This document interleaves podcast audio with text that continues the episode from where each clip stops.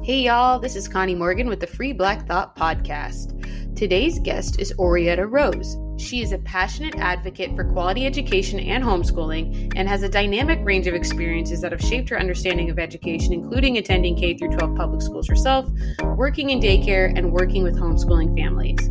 Her Twitter feed reads like that of a reporter who is exclusively focused on children and parental rights. I highly recommend following her on Twitter at Orietta Rose, but the O is a zero. For the latest in family and education news, she also runs a website full of wonderful family and homeschool related resources. I'm excited to introduce to you someone who I consider an up and comer in the Black heterodox thinking space. And as you know, there is no such thing as the Black perspective, just Black people with perspectives. You're listening Black Thought Podcast.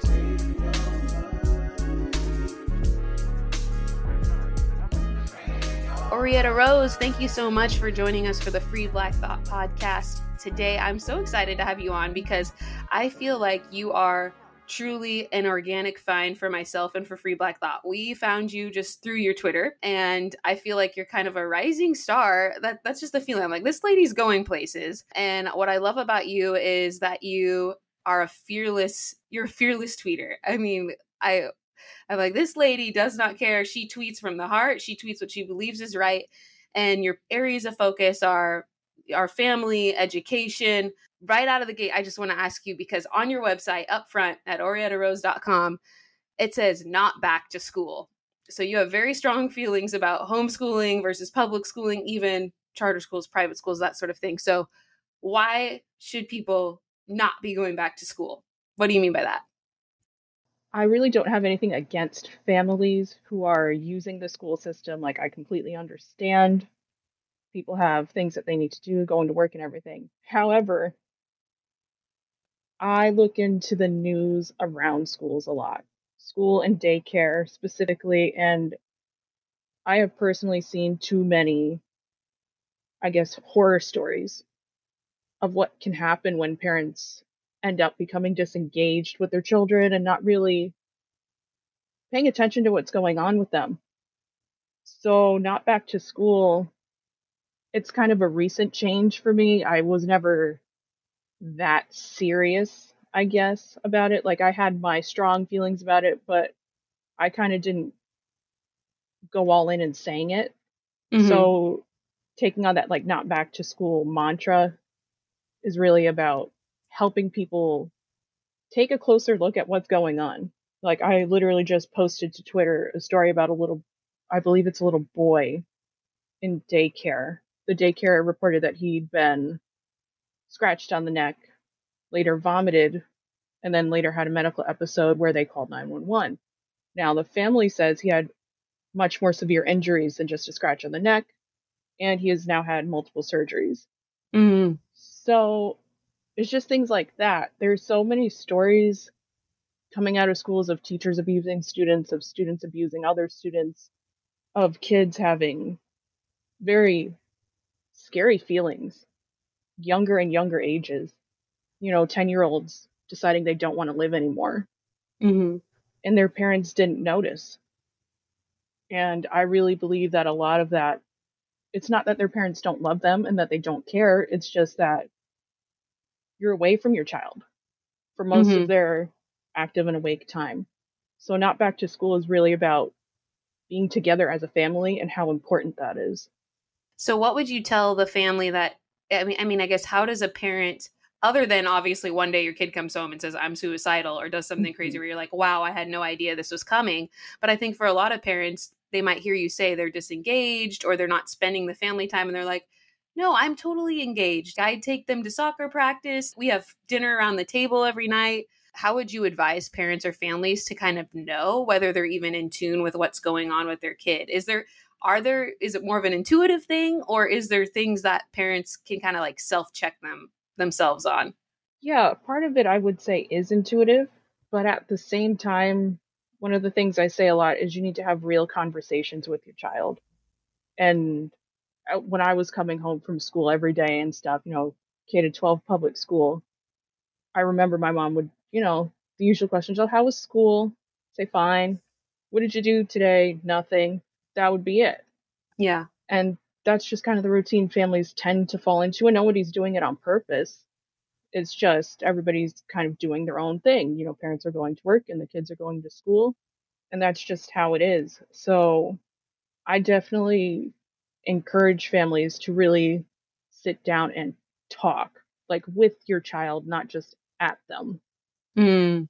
Just things like that. I've seen a really great suggestion if your child would do it, but like having a shared diary where you write some prompt or you write about what happened in your day and then they can write back to you what happened in their day and it that's a really good idea in my opinion it just opens up a different line of communication like maybe your child doesn't want to speak about something that's happened but writing it down is okay Mm. so i just really want families to be together in more than just the physical way not just being in the same room together and everybody's looking at their phone you know what i mean Right. Yeah, absolutely. So, yeah, you talked about the way that you grew up a little bit. Let's cross that bridge. So, um, you were educated in the public school system. So, why are you this fierce homeschool? What did your journey look like from being raised in the public school system to now you're just this fierce homeschool warrior? Well, I have a few like bigger memories coming out of public school. And the very first one was in second grade when I started having extreme testing anxiety, specifically about spelling tests. And I remember feeling like I was never going to learn to read. I would always have to do extra, write the spelling word 10 times each because Mm. I would get them wrong on the spelling test. And so for me, second grade was the year where I started feeling like, oh, I hate school. Oh, I don't want to go to school. You know, I would feel sick in the morning when I knew there was a spelling test coming up and try to get my mom to let me stay home for the day and Yeah. skip it. And after that, there were just a few little things that really stood out to me during elementary school. One thing in particular, which I'm sure sounds pretty dumb, but it was a big deal for me at the time. We'd raised butterflies. And I'm sure now that was like part of the curriculum that the teachers need to follow. They need to get our pictures with our butterflies. And I did not want to have that little butterfly on my finger at all. I didn't want to have the picture taken. And I remember the teacher getting upset with me for it. And so I did have Mhm. my picture taken, but you can see, I think I still have it somewhere. You can see me like leaning away from the butterfly. It's on my finger. Oh my like, gosh. ooh, leaning off to the side, like giving it the side eye. Oh, Um, and like I said, I know that sounds kind of silly, but I believe I was like eight or nine at the time, and it was a big deal to me because I really didn't want to do it, and I didn't understand why I had to hmm because it didn't do anything for me. But it just made Yeah. me resent the butterfly. Mhm. But after that, into middle school, I actually had a medical issue, which thank the Lord has been resolved, and I'm fine. But it kept me out of school for a while, and I had a home tutor assigned by the school. And she was actually um, doing that work part time because she was homeschooling her two little girls. And that was Hmm. when I learned about homeschooling. And having her as a tutor for me, I realized, wow, I'm getting all my schoolwork done in two hours. Why would I go to school and spend all day doing that when I could do this and then go outside? hmm But we lived in New York State and it was just not in the cards for my parents to be able to do that with the rules and the regulations that New York had regarding homeschooling at the time. So went on into high school and I didn't really think too much about homeschool or anything because there was, you know, it wasn't going to happen. I just saw so much failure around me and it was just really sad and there were some like wild stories going around about what some kids did and getting their stomach pumps hmm you know, three times by the time they're in 10th grade and just all kinds of crazy stuff.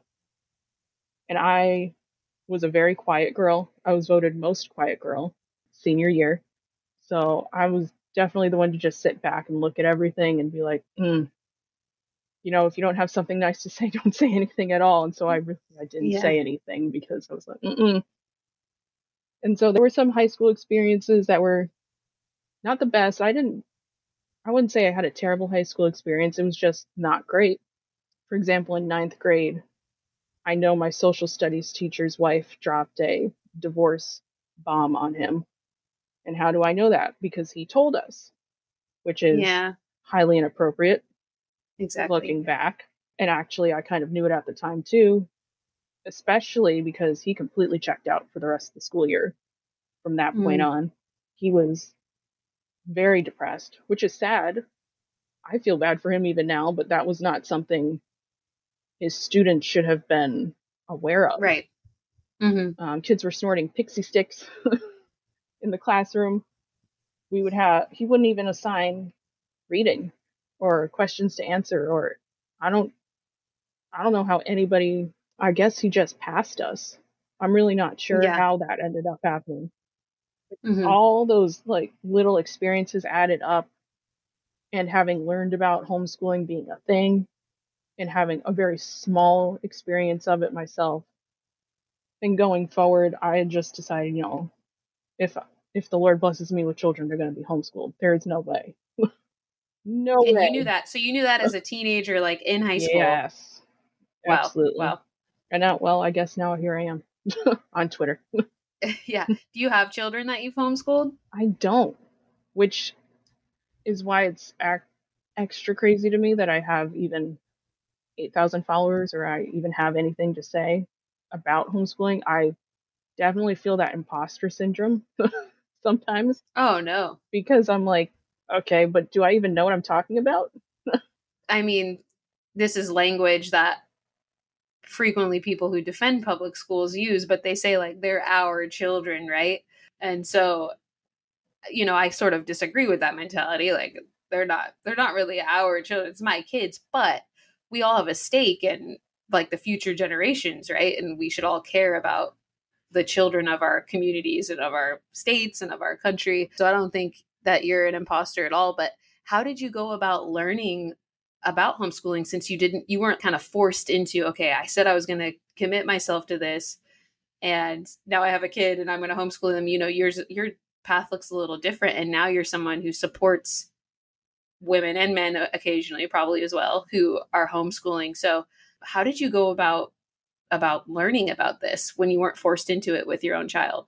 It was a path the Lord Himself had to put me on because I I look back and I really I don't know. I don't really know how I got this far into it. My personality, when I get interested in something, I do want to learn all about it. So learning Mhm. about homeschooling, it was interesting to me, so I wanted to learn about it. And I would look into, you know, what's unschooling? You know, what's Charlotte Mason homeschooling? What's the Moore method and the Robinson method and all these different ways of teaching your children without school. So I learned all about these people who had come before and were blazing that trail when it was not popular at all, when parents were very literally afraid that the government would come in and take their children from them for homeschooling. I don't know, just looking back at it and learning about the history of homeschooling and how far it had come, I guess it kind of really implanted almost in my soul. And it just became something that I couldn't be quiet about because it was so important to me and seemed like such a big shift. Like it would be such a big shift in our culture if homeschool was the norm and, for example, public school was the outlier instead of the way Yeah. that it is right now.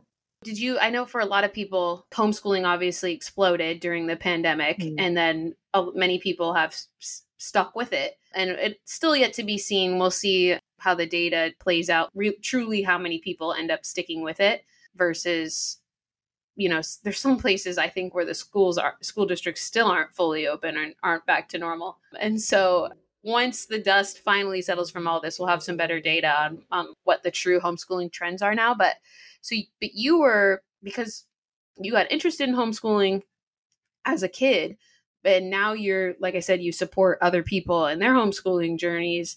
Were you doing that before the pandemic? Not too much. Well, a little bit. I actually I had a neighbor who had a elementary school age child who had quite a few learning challenges, and this child had actually started homeschooling using virtual online school. And I would watch this child for the mother when she was at work and things.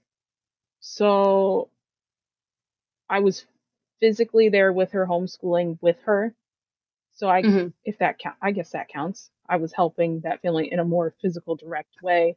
And then as the pandemic came about and here in Tennessee they did close schools as well. Her other children also came home and started doing virtual schooling and so I was doing school with them because they all had varying levels of learning difficulties that she just didn't feel like she could handle on her own. So I was, you know, I was going over and helping them with that. And I guess it was after that that I really started getting on Twitter about it. Because I saw, I actually saw, you know, with my own two eyes, like, wow, hey, their family grew a lot closer together. You know, where kids used to Mhm. have a lot of fights, they were playing with each other more without all the fighting. Not to say there wasn't some, but Yeah. but it was just a visible, tangible, I guess, experience for me. Like I, I thought in my head homeschooling was a good idea. I'd seen other families like online and through documentaries where it worked really well for them. But then I was seeing it in a family where most people would say, well, you can't do that. You know, a single mother, she's got multiple kids. How's she going to homeschool them? She got help from someone who just Yeah. lived upstairs, you know, Yeah. and it's making a huge difference in the family. And I guess that's what really pushed me into saying exactly what I feel on Twitter. Yeah. So, did you even have a Twitter before this, or did you start a Twitter just to get to just to start adding your voice to to the town square? I I think I had a few Twitter accounts that were dormant. Like I Mm. never used them and you know what? I'm not sure when I started this Twitter. Sometime in 2020, I think. So it basically did it. It So, did align yeah, there. Yeah, it just ended up lining up. It worked out that way. Do those kids still? Uh, do they still homeschool, or did they go back? Um, I'm not sure. They moved out of state. So we did lose contact. Do Do you think you know? You talked about how this woman she was a single mom then, hmm Yep. and she figured out a way to homeschool, right? And like you said, the family got closer, and it was really healthy and great. There is some research out there. I don't know if you're familiar with it about single moms homeschooling and just alternative ways that people homeschool. Do you find people reaching out to you who are in those kind of unconventional situations? Are there honest barriers to homeschooling, or is there always a way to kind of figure it out if that's what you want to do? Oh, there are definitely real barriers to homeschooling. And as yet, I haven't had anyone reach out for help. I have had people leave comments just saying that it's impossible, which is really mm-hmm. unfortunate to me because I, I can completely agree with someone. Yes, that is a serious barrier. That's going to make it difficult. But my position is that just because it looks impossible doesn't mean you shouldn't take the time to think about it.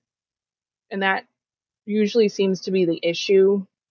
It's not that it can't work out, it's that, well, it's often not that it can't work out, but that Yeah. someone doesn't feel that they want to sit down and maybe look at their finances, for example, or think of an alternative um, work schedule or reach out to their local church or other community group. Maybe someone could help them with childcare or things like that, which I understand that's a lot of work. That that's a lot to do when you're already working full time or maybe you're a single parent. And then to think, well, now I also have to sit down and figure all this out. How many phone calls am I going to have to make? I Mhm. don't even want to look at the bank account right now. I like Yeah. Yeah. it's a lot, but I am trying to convey that I think it's worth it to at least take the time to figure out if you could swing it.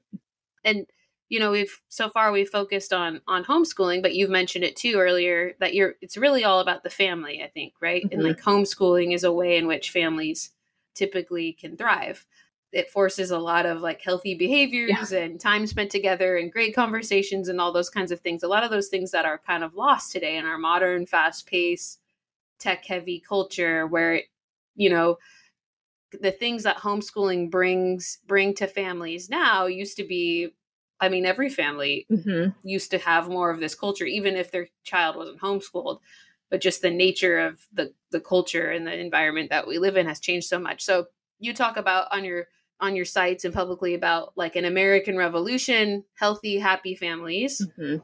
Um, are you saying that we are you feeling like we need to start an American uh, uh, revolution around these things, or do you think it's already happening in a big way?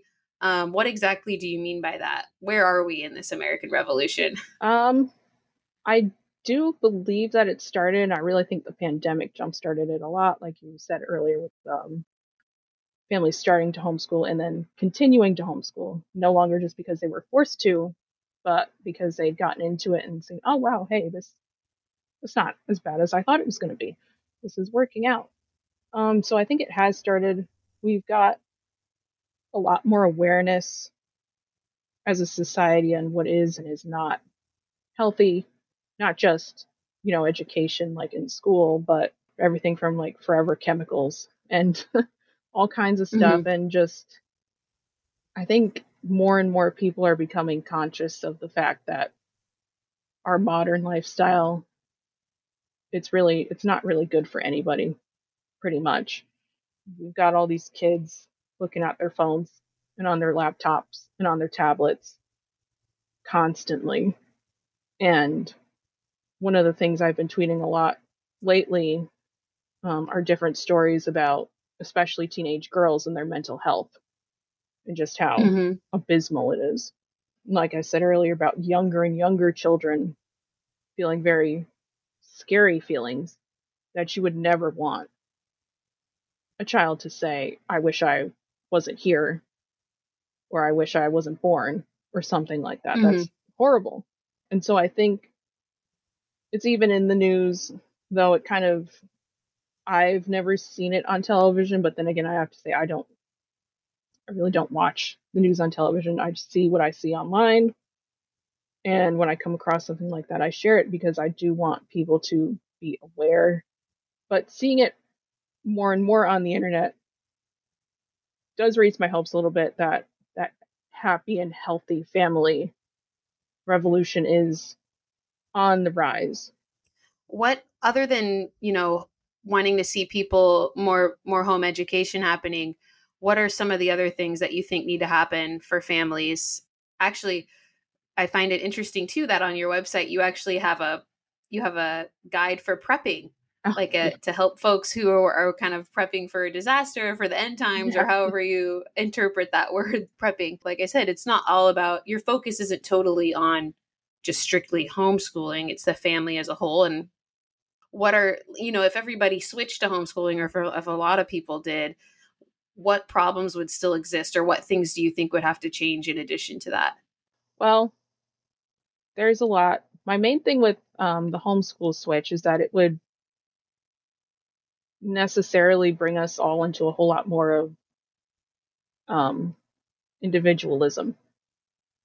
Uh, because like your family is your family and the family next door is the family next door.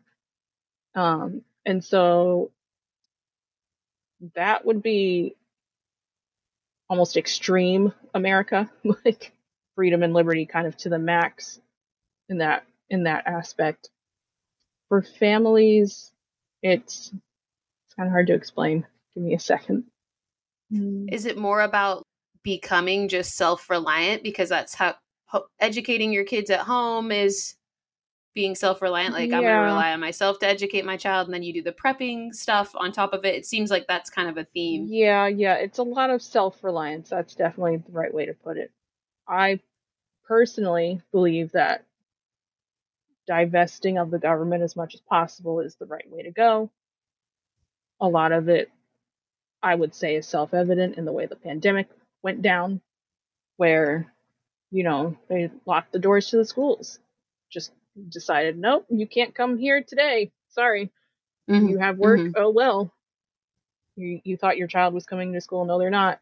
I remember seeing police tape around local playgrounds and i just that was crazy to me. Like they're they're telling you your child can't play on the playground? What? Yeah.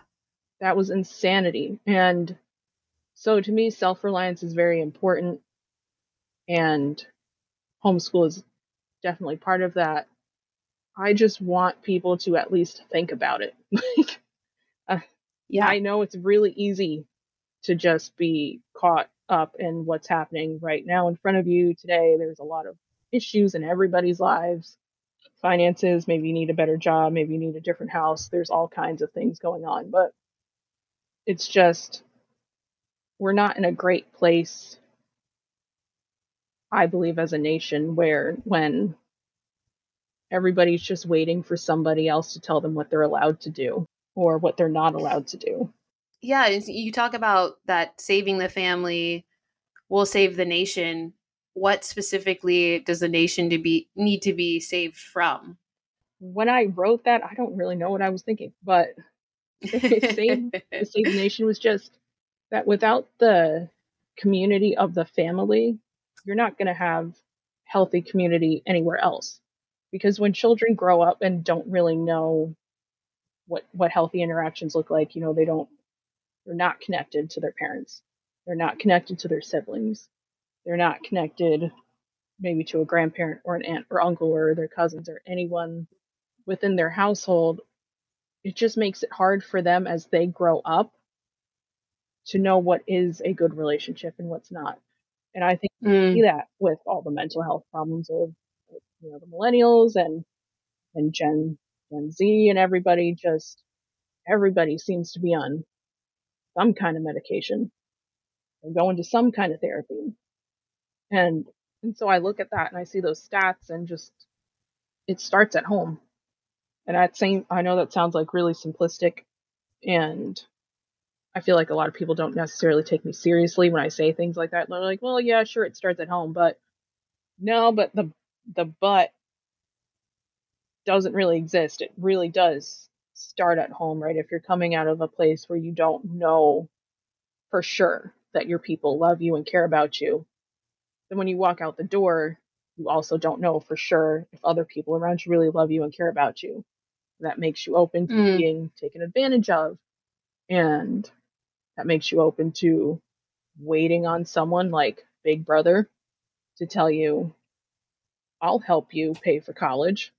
And Yeah. it just all leads up to eventually, you know, a totalitarian government that can take over. And we recently saw that a survey that came out, and I believe it's 30 or to 40 percent of younger younger people were okay with the idea of cameras being st- installed in the house for the government to watch you.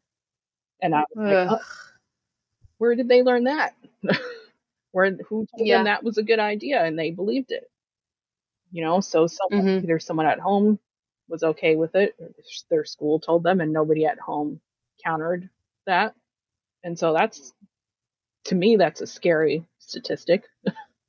is how long will Yeah. it be Oh yeah. when those kids have their own kids and then they're like, hmm, I don't know. I don't know about that. Mhm. I don't know about that. Are you sure about that? Yeah.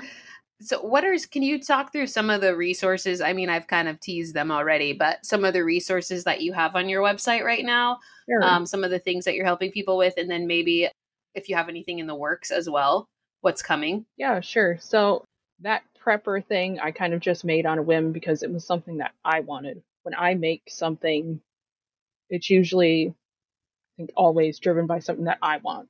I was looking for disaster preparedness checklists and I wasn't seeing everything that I wanted to see. So Mm-hmm. I decided, okay, well, let me just get on Canva and make it for myself. And then if anybody else wants it, they can have it too. I mean, that's how products and things are invented, right? Yep. Somebody has a need for something and it doesn't exist, so they go do it themselves. Yep. So that's just one, you know, little thing. It didn't take long to do. I don't really expect I expect anyone to care about it or anything, but that's fine. My main thing is the homeschool toolbox, and that is totally free. It's a Google Doc that I started once again for myself as I was looking at homeschool resources and the first things that were coming up, you know, were paid curriculum and which is Mhm. fine, but that can get real expensive real quick. And I'm the kind of person I like going into thrift stores and buying old school books, like 1800s readers and things like that. So I was like, well, could I find that online for free somewhere? Has somebody scanned an old book.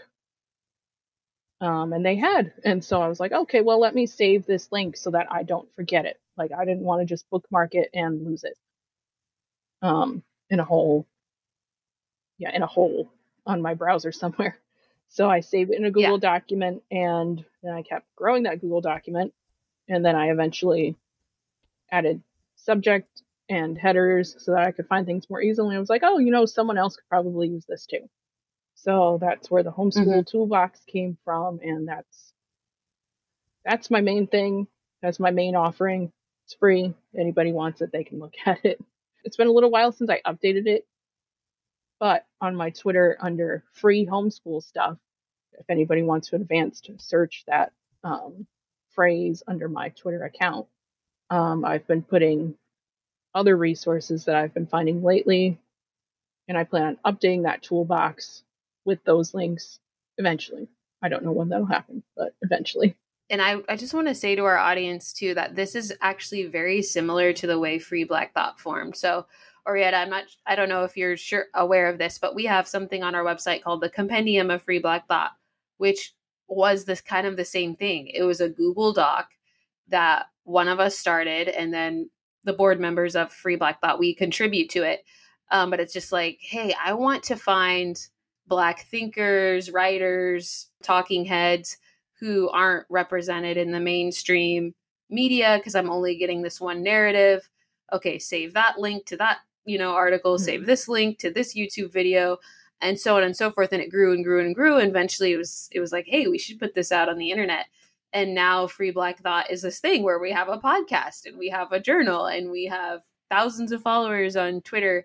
And it all just started with in such a you know you're telling your story and it's the same thing right? It's hey i started creating this resource because i didn't see it out there.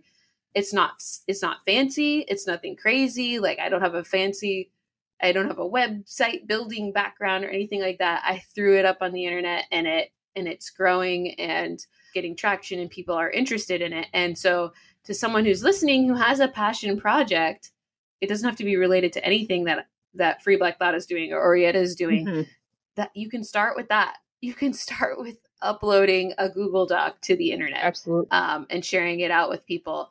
And the same, and on a similar note, for parents that are wanting, curious, interested in homeschooling, but they're afraid, you know, it can be as simple as as using a resource like Orietta has created, you know, a Word doc that's free or a Google Doc that's free and has resources and links.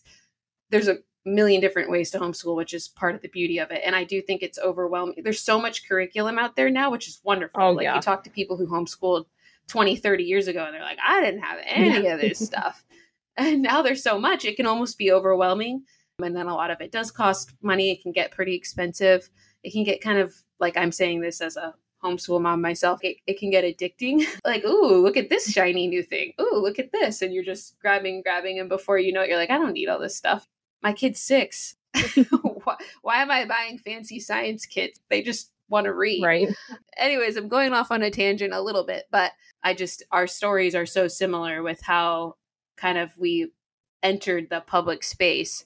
Um, I just want to encourage, I just want to let people know that you don't have to be a fancy person with lots of technical skills or credentials or anything in order to start changing the culture and contributing. Something else that I saw on your site that is new is you have a, like a merchandise line. Is that correct? I've had it for a little while. I just never say anything about it, and I hardly ever link to it, so I don't think anybody knows it exists, but it's on there. well, they're gonna know now. I'm putting it out to the world. And one of the this is this is what I mean about Orietta when I say like she's a fearless voice, even though here she's you know you told us you're voted most quiet girl in high school, which is not a surprise. Your demeanor is very reserved and and quiet and polite, but when you're out there in the public space, you speak what you know. You speak truth, and you are bold. And when I was looking at the the shirt, the t-shirt shop, I just was chuckling to myself because one of the logos or one of the yeah phrases that you have on the merchandise says "Death Cult Rejected." Yeah. what do you mean by death cult? Oh, it'll sound like a conspiracy theory, but the whole satanic world worldview, I guess, where you can't be happy unless you I mean, pretty much unless you've killed at least one child. It's so, so it's strange. It's evil. It's so dark. And I just reject that. I, I do not believe that, for example, abortion, the one year anniversary of Roe versus Wade being taken off the table. It's either here or it just happened. I'm not sure now. Days are starting to blur together lately, but so just death cult rejected. Wonder if I put that up when Roe versus Wade went down. I'm not sure, actually. But I know at the time I was thinking I'm just So I'm it's it's for it. more of a pro life thing. It kind of is, but it's I don't I don't know how to explain it really. It's not just that. It's kind of like rejecting the modern lifestyle that kind of pushes us toward death as in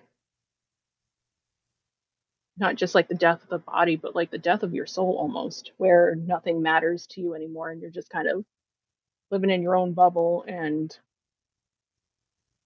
you care about what you care about but then you don't care about what anybody else cares about almost. I don't it's like i just feel like it's a whole cultural issue where okay and i don't want i don't want i don't necessarily want to bring race into this but it, and it's not just race with the prescription medication issues that people have with gun violence which is at least when i look at it i'm more looking at in the city. But then like kind of where i live prescription meds are more of a issue where people are on drugs and just it's terrible. If they're not dead physically, then they're dead mentally and emotionally, and you know you're just waiting to take another drug. And then with the gun violence issue with young kids getting into gangs and not really thinking anything of killing each other or being in danger of Right. dying themselves, and it's it's so sad. And I just I wanted to reject it, and you know what could I do? I made a T-shirt. Like I don't I don't know Yeah. I didn't know how else to get just that idea out. And then people could take it however they yeah, wanted I mean, to. I, I, yeah, and you know, honestly, when when I saw it, I wasn't sure. I was like, is this all encompassing? And it sounds like it, it pretty much is all encompassing. But you know, you can go many different directions and many different ways to interpret that. So if it's almost like an invitation to have a conversation with someone on the street Mhm. if you're wearing a sweatshirt or shirt that says that because the person might be like what do you mean by by death cult it could be anything from like you said uh commentary on the abortion argument or in debates going on still or it could be referencing kind of like this the satanic stuff well i mean abortion is for a lot of us related to this satanic Yeah. stuff but you know sam smith worshiping the devil Mhm. at the grammys and Yeah. all that kind of thing and you bring up a great point too with the gun gun violence and the drug addiction that it's not even always about literal death but death of your soul and and emotional death as well. When you you know i've talked about how bold you are where do you get that from? Where i think it takes courage to do what you're doing and to speak boldly like you speak.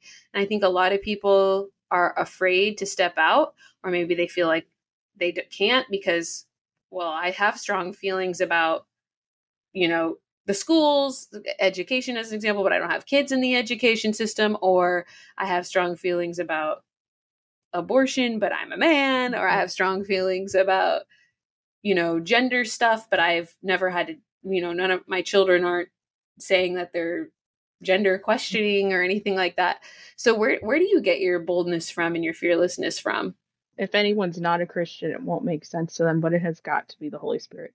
There's no there's no way. I know myself and I'm I'm a quiet person. I don't I don't like to get into arguments with people. I don't want to get in arguments with people. I don't necessarily want to challenge anybody's thinking on a personal level. But it goes deeper than that for me. When I started this Twitter account, it was specifically because I believe that the Lord told me, hey, get on Twitter. And I was like, well, okay. But I didn't know what to do on there. And I just started, you know, tweeting little things about, oh, I saw that, you know, this news and, oh, I'm thinking about this. And like, I can't believe I have even 8,000 followers. I don't, It doesn't make sense to me.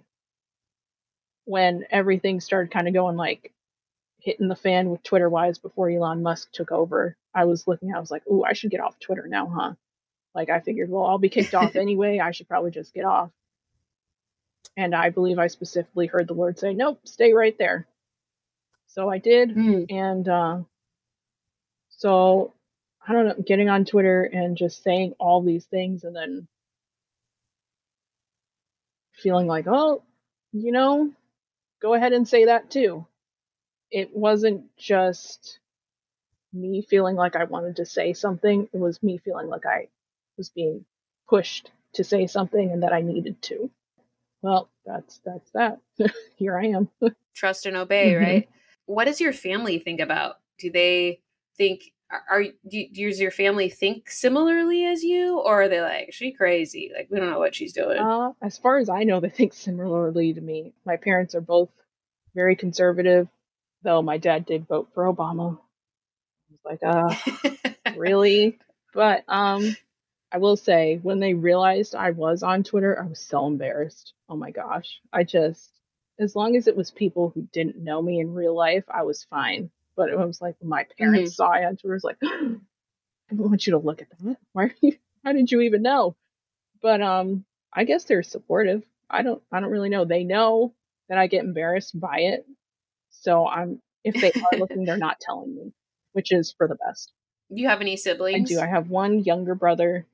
I know he feels similarly to me, but I know he's also not as engaged, which is, you know, that's okay. Oh, yeah, totally fine. I'm just, I'm always curious about people who kind of like step out into the public Mhm. space like this, especially since the re- whole reason Free Black Thought exists, right, is because there was this narrative being pushed that all Black people, minority, even minorities, if you want to even go a step further, you know, like think a certain way, act a certain way, believe certain things, vote a certain way. And that's not the case. And so to be a minority that's in the homeschool space, though it's becoming more and more normal and not seen as something that's like a white thing. Mhm. Still, I always wonder, well, what what are your inner circles Yeah. thinking, especially because you didn't come from that homeschooling background. I know that's one of the one of the big things, at least that used to actually hinder Black families and probably other minority families as well from homeschooling is that a, a parent would come home and tell their tell grandma and grandpa like we're thinking about homeschool and they'd go what Yeah. homeschool that's crazy yeah. And I have, you know, I didn't experience that, thankfully. Thankful for that. But um, I have read specifically about that recently, actually, about older Black adults feeling that homeschool was almost a slap in the face because they'd worked really hard or their their parents worked really hard for their kids to be able to get into the school system and have a stronger foothold in there and be represented there and cared for there. And then to hear yeah. the next the upcoming generation say, "Well, yeah, forget them." was was not cool. It didn't Mhm, go over so mhm. well. yeah And so I'm definitely Mhm. seeing it grow and grow and grow as are are you less suspicious of of private schools or do you still have the same reservations with private schools that you do with public a little bit less suspicious, but only because their money is coming directly from the family and the family can say at any time, no, this isn't working. So if they remove their child, Mhm. they're removing however much, you know, whatever they're paying. And they can go on and go on the internet and put the school on blast. And something will probably happen. Whereas if it's a public school, even if you go online and put them on blast, what's going to happen? They're going to have some meetings they're going to have maybe form a committee and then maybe something will change and maybe it won't but i do still have the concern about parents checking out when i look at it i just see it as it's like a natural consequence of sending your child to school. It just it's not something people are doing on purpose. It just happens because you're trusting that these people are taking care of your child and educating them appropriately. And again, if you're not speaking with your child, you may not realize that something is wrong until it's very wrong. Even with public, private, or charter schools, it's just it really comes back to, for me, that family being connected and the big disconnection that sending your child away every single day just naturally facilitates. Well, I think that's a g- good place for us to transition into our quick round of fun questions. And then, of course, after the quick round, we'll give you some space to say any final thoughts, plug anything that you want to promote that's in the works for you, or just get anything off your chest after we do these this quick round of questions. Um, it's 10 questions. There's no right or wrong answer. The goal is to answer them as quickly as you can, though people always get hung up on Yeah. one or two of them where they're like, I can't answer that quickly. But here we go. Number one, where is there actual systemic racism in America? Oh no. oh no, quick. Maybe in people's minds. And that can that can be All right. that can be way more more serious than something physically happening around you. Absolutely. What what is your favorite cartoon movie? Man, I don't know if we'll answer any of these quickly. It's been so long since I watched a cartoon movie. The only thing I can think of is Monsters Inc. and I really did like it. I guess Monsters Oh, Inc. that's a great that's a great one. Is the word Negro a slur? oh, I don't think so. But it does I don't care, so Do you celebrate Juneteenth? I didn't. Is kneeling during the national anthem an appropriate form of protest? I guess. I guess so. It doesn't hurt anyone. Should we tear down statues of slaveholders? No. Should Pluto still be considered Yes. a planet? If you could have dinner with any living person, who would you pick? A living person? Vladimir Putin. Mm-hmm. Do you think you could kill a person in self defense? Think I could. And what would your final meal be? Probably meatloaf the way my nana, my mother's mom, made it, which is not with a tomato based sauce, it's with cream of mushroom soup. Meatloaf. I you know what? We're gonna have to delete this podcast just because of that answer. Your final meal is meatloaf. I cannot believe that. We've got a is that recipe somewhere? Um, is it yeah, is it I on the internet it. somewhere? Is Not it on the- posted? You gotta post that on your website. I can.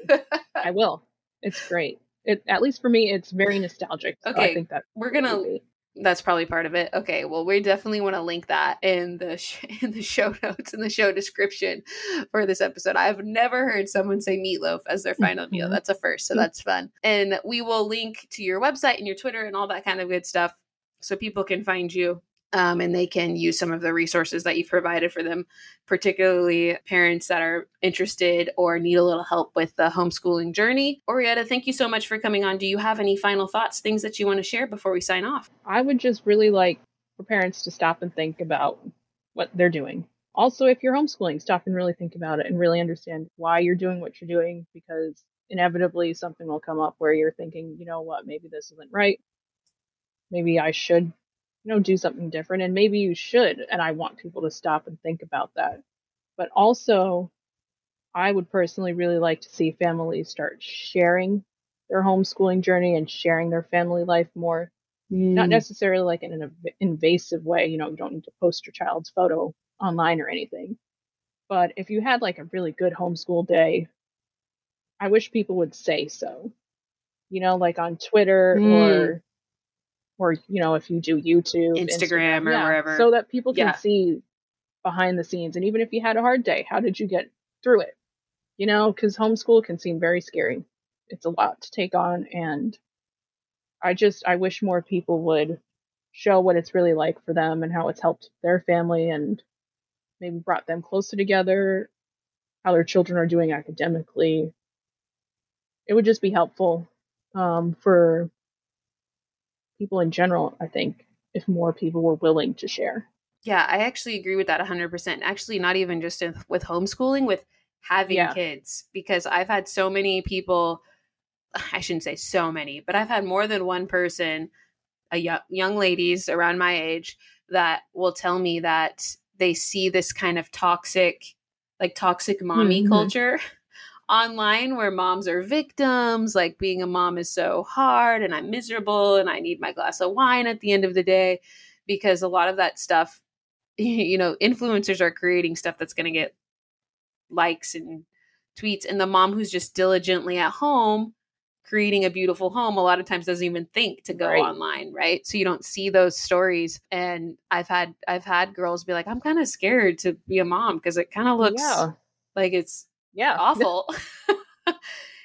And so they can't even get their heads around being a mom like they're not even going to take the next step to be you know where they're thinking about homeschooling. So totally agree with you that's such a good point that those of us who want to promote a culture of life should share these stories with people. So thank you so much that was such a good little nugget to to end on. I'm going to go like you know as soon as we sign off here go download your google doc for myself and i'm just so thankful that you came on the show and i'm sure we've as we continue to watch your journey in the future, we'll probably have you on back again. So thank, thank you so much. So much. I hope I didn't talk too quickly or pause too long. no, no, you were great. You were great. Thanks. Thank you so much. Have a great night. You're listening to the Free Black Thought Podcast.